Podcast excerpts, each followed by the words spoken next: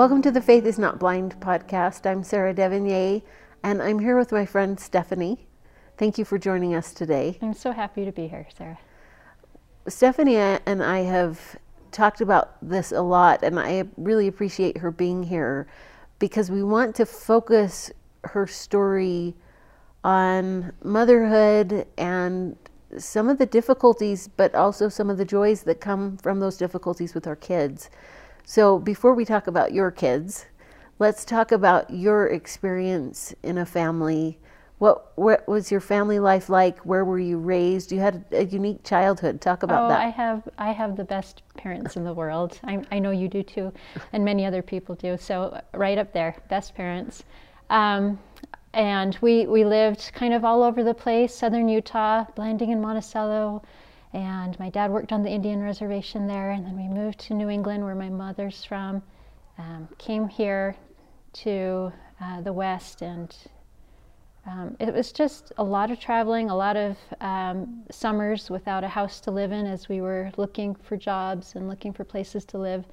Um, some some trials, some Lehi in the wilderness experiences. Yeah. Um, but they brought my family really close together, so I'm grateful for that. And we moved um, out here when I was partway through my sophomore year of high school. And the following year, I actually met my future husband and dated him, w- waited for him as he went on a mission, and then he came home. Then I went on my mission about 10 months later I came home and we got engaged in the airport. Oh wow! Yeah, I know. That was that was fast. it, it, was yes. Married two months later, um, and then I went to law school while he went to medical school, and I practiced law for a year before we moved off for residency, and we started our family, have four wonderful children, and the story continues. Yeah. Let me ask you I think it's so interesting that you had a variety of experiences, not that it was necessarily transient, but you were transplanted a lot of different places. How did that moving around and then the experience with waiting for someone on a mission and then serving a mission, there's all this give and take. How did that affect your relationship with your testimony and with God? Oh, that's a good question. So, when you're uprooted a lot, it's hard to feel settled sometimes. Yeah. And to find find a, a, place that's settled within you comes more easily when you when you turn to Heavenly Father. And my parents were very, very good about turning our family to Heavenly Father as we went through year after year with with very little money or no place to live or um, and my oldest brother is is quadriplegic. He's in a wheelchair. Yeah. so living in a campground during the summer when it's raining with a, my brother in a wheelchair and there's nowhere to go but inside the van. I, I mean they're just interesting experiences in hindsight.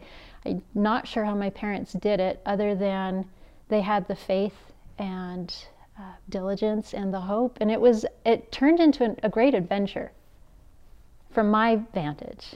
Yeah. Although I do remember one time we were getting ready to move again, and my younger brother was complaining. Oh, I hope he doesn't listen to this. and my parents uh, brought up the story of Laman and Lemuel murmuring and Nephi, and so he decided to be a Nephi and not to murmur. but anyway, the scriptures were very much a part of my life. My parents um, put Heavenly Father first and foremost in our lives and our Savior Jesus Christ, um, and taught us to rely on the Spirit. Uh, we had family fasts all the time. And uh, I have two brothers who passed away before I was born. Mm. And those brothers were, I grew up with them I mean, they were always talked about and loved, and and um, so you know, the perspective of eternity was always with yeah. us. Yeah, and I'm I'm seeing this nice spirit of contrast in your upbringing that you found a way to be settled, like you said, internally, even if you weren't settled externally, and your parents found a way that if you were sort of unsettled to be settled and peaceful within yes. and, and to be a Nephi and to stop murmuring right. and right. and that idea of those who are absent somehow are still present and and this idea of contrast and you dealing with that and sort of grappling with some difficulty even before you got married. How did that prepare you with your own kids, specifically as you were trying to prepare your children to serve missions and to do all of those settled things that people are supposed right. to do? Right. How, how did that prepare you with your own children? Well, interestingly, as you're growing up and you're in situations like that, sometimes, or you know, like living in a tent, sometimes you don't know how hard it's it is. You don't know that it's supposed to be hard, right? You're just getting through it. Um, and then as I got older and could look back and see from my as a parent now looking through my parents' eyes what they did, it was really inspiring. And I thought, my parents did this. I can do it um, I can help bring my children too. And I tried to, in fact, I asked my mom if she would please raise my children, but she, because she did such, a, well, she did such a good job. No, she was so wonderful. Um, and my father, just amazing people. But their example and the own testimony that they led me and helped me gain for myself strengthened me to the point where I truly felt that through Christ I can do all things. I can do all through all things through Christ, which strengtheneth me. Yeah, which is especially difficult. Let, let's transition a little bit to what I alluded to in the beginning. With your oldest son, and if anyone's watching this or listening to it, we actually interviewed him too, so mm-hmm. you could listen to his perspective about this. But you prepared him to go on a mission and to, sort of follow follow the pattern your parents had set for you. These are the things that we do. We do with a good attitude. We just move forward. Right. We dwell in a tent if we have to, right. but we keep moving right. forward. So your oldest son went on a mission, and, mm-hmm. and would you talk about what it was like sending him on a mission, and then what happened after that that sort of continues this theme of contrast right. and, and, unexpected things that happen. Sure. And first, I would like to say that Sam's story, my son Sam, is not, each of us have an individual story. And so if there's somebody else going through this and the outcome is very different, I don't want them to feel like better or worse or whatever. Yeah. Each person has their own story. And the story that Sam um, lived was really interesting in hindsight. Um, I see God's hand so much. And I'll tell the story in a second, but um, I also want to say that He's given me permission to talk freely about it. In fact, He's been very open about it, which yeah. I love. So I had on my checklist of things to do for my children, especially, you know, my boys. You grow up, you graduate high school, you go on mission, you get home, you, you know, go off to college, get married, check, check, check, check, check. We got to the graduate high school, go, go on a mission part, and Sam was just so thrilled with his mission call to Finland. And he, you, we couldn't stop him from going. He just was so excited. And um, that's very Sam, just very yes, passionate yes, and excited yes, and, and, fully invested. Yes, yeah, yes. And I want, I want to do this. I want to do it yesterday. Yeah. yeah, kind of thing. So he was thrilled. He went to the MTC, um, just really got finished quickly, remarkably quickly. And I'm just restating rumors, but I've heard that Finnish is probably one of the hardest. That's what I've heard too that Very for English difficult. speakers to learn. Yeah. Yeah. And he was really catching it on remarkably well. Loved the MTC, loved Finnish, loved everything about being a missionary. Went out to Finland, still loved it. But seven months later, I got a call saying, Sam's not doing well. He needs to come home. And I was floored. All his, mission, all his mission letters were, I, you know, so excited. I love this. Things are great. Being a missionary, blah, blah, blah. It's just super positive. And so I felt like the rug had been just pulled right out from underneath me. This was not on my plan. So, what's going on? Sam was suffering from severe depression and some mental illnesses that made it pretty much impossible for him to function. He could not get out of bed he he was not being an effective missionary. It was, you know, I'm sure it was hard on on all those around him, and he was miserable, and he didn't he was confused as much as I was, and, more than I was, confused and hurting because he so wanted to be there. So when when he came home, how did you use the skills that your parents had taught you? I, I just what what nice foreshadowing. Your parents had helped you try and find yourself and Yeah. find being settled in all of these different situations. And here you found this situation. You're dwelling in the tent of uncertainty. You're Yeah. dwelling in the tent of Yeah. his, of your son's mental illness. Mm-hmm. How did you deal with that and help him to in productive ways? And I'm glad we're talking about this because parents need sometimes advice for what to Right, do right. when things happen that are unexpected, when the check, Right. check, check list doesn't follow what they expect it to. Well, I can tell you at the time I felt like completely unprepared. There was there was nothing I felt like that had prepared me. But in hindsight, I see the strength that came from the testimony I was I had developed and Yeah. learned and the knowledge that God loves me. And I knew that his plan although it wasn't what I thought was supposed to be his plan, was better for Sam than what I had expected. and So I, I flew to Helsinki to pick him up. And the airport, between the airport from Paris to Helsinki, suddenly I just gave it over to the Savior and said, I can't do this. And I, I want to make it better for my son. And I couldn't. And he lifted that burden. And my parents had taught me to turn to our Savior. Um, and it was then that I truly, or I understood the, the atonement, the power of the atonement so much better. So Sam came home. We got uh, tests done, found out that he had um, ADHD, which I'm such a great mother, I didn't catch all those years of raising this precocious boy, but- but he was very high functioning. oh, absolutely. Yeah, yeah, yeah. And, I hope people wouldn't feel guilty if they don't catch things Yeah. like that because sometimes they don't manifest well, themselves you until know, adulthood. Mothers, we love to feel guilty. Yeah. So, um, but it explained things like his his knack for languages. When he's really focused and interested in something, he just goes all out. Yeah. And so he he grabbed language. sort of these compensatory gifts that he has. So yeah, and the way I think of it is that our this is one manifestation of how our weaknesses can be also our strengths. So yeah. How did you help him deal with coming home? Um, well, we had a, let me tell you about the ward helping him. While I was in Helsinki, they had a, a somebody in our bishopric announced that Samuel was coming home and told him why, and it was fast and testimony t- meeting. And apparently, I wasn't there. Several members got up and talked about their own experiences and how hard it was, and how we just need to support and love and understand that Wonderful. when these boys or, or girls come home, they're hurting, you know, a lot of them.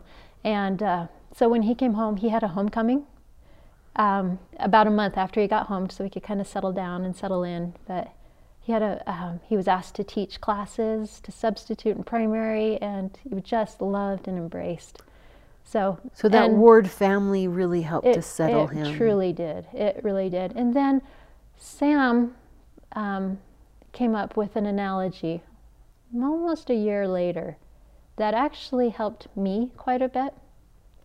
Or back to your question, how I helped him. I just loved him.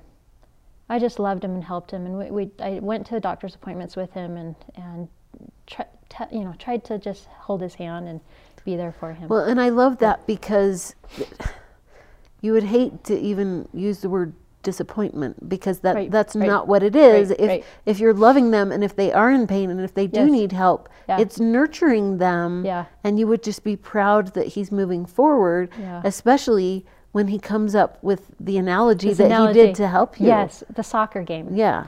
So um, this past May, we were talking about memories from when he was younger, and um, my husband was reminding him about how he had played soccer, and my husband had coached as a, a city rec when they were young, when Sam was young, and he reminded Sam about how um, my husband had pulled him out of the game from being forward, which is where he wanted to be. He wanted to be making the goals and scoring the points and you know all the glory. And he pulled my husband pulled him out and said, "I need you to be in the in the goal." because we're having trouble with the goal and, and put Sam in the goal. And then my husband stood behind the goal cage and coached him from there. And he did a great job. Sam said, That's like my mission. I was pulled out of the game from being a forward, from, you know, preaching and teaching and baptizing, doing the things I wanted to do. And I was pulled out for a bit, but I'm back in the game. I'm in a different position. And Heavenly Father's standing right behind me, coaching me, so I can be a defender of the faith. Mm. So, um, sorry, it just touches me because it was just perfect. He's helped me, I think, as much or more, probably more. Yeah, what about that helped you so much? I think it's a beautiful story. Talk about what well, touched you in that. I think because you don't have to be forward. and and none of us are always the forwards, right? There are so many different positions and there are times in our lives when we're pulled out.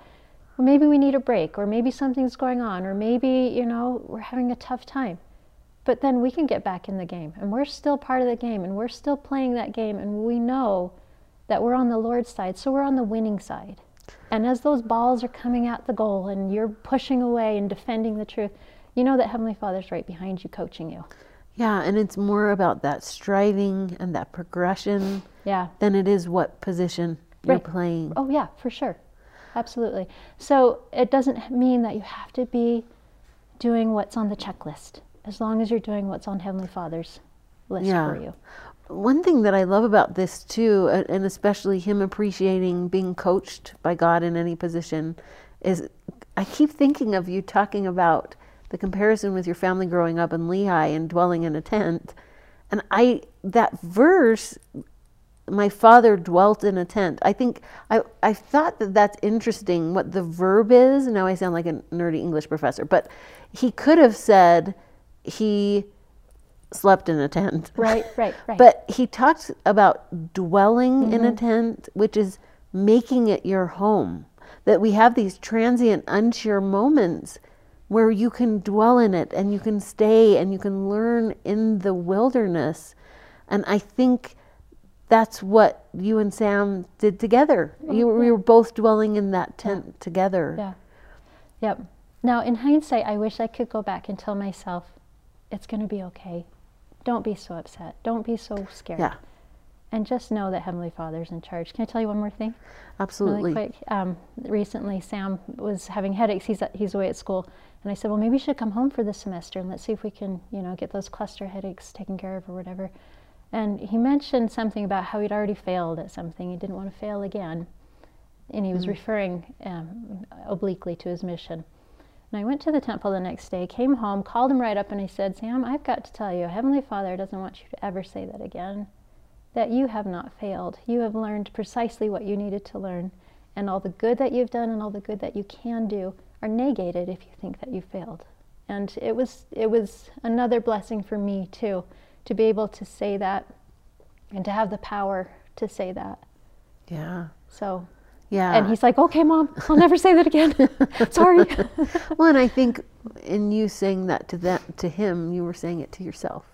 Sure. I yeah. am not yeah. failing as a mother. Yeah. Well, I'm, sure. I'm yeah. allowing us to see his situation as something as unsettling as it is, yeah. as something that's settled.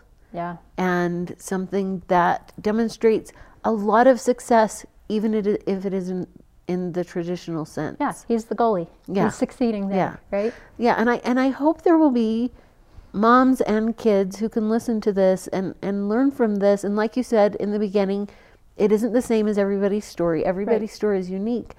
But to learn from this and and say there are a lot of different versions of success. And there are a lot of different versions of dwelling in the tent that right. God gave us and appreciating it and seeing it this this is shelter. Yes. And it is a home that yes. we can all have. And yeah. we appreciate you sharing your family experiences both younger and as an adult and being a good example to us. Thank you for sharing well, that. thank you. It's been a pleasure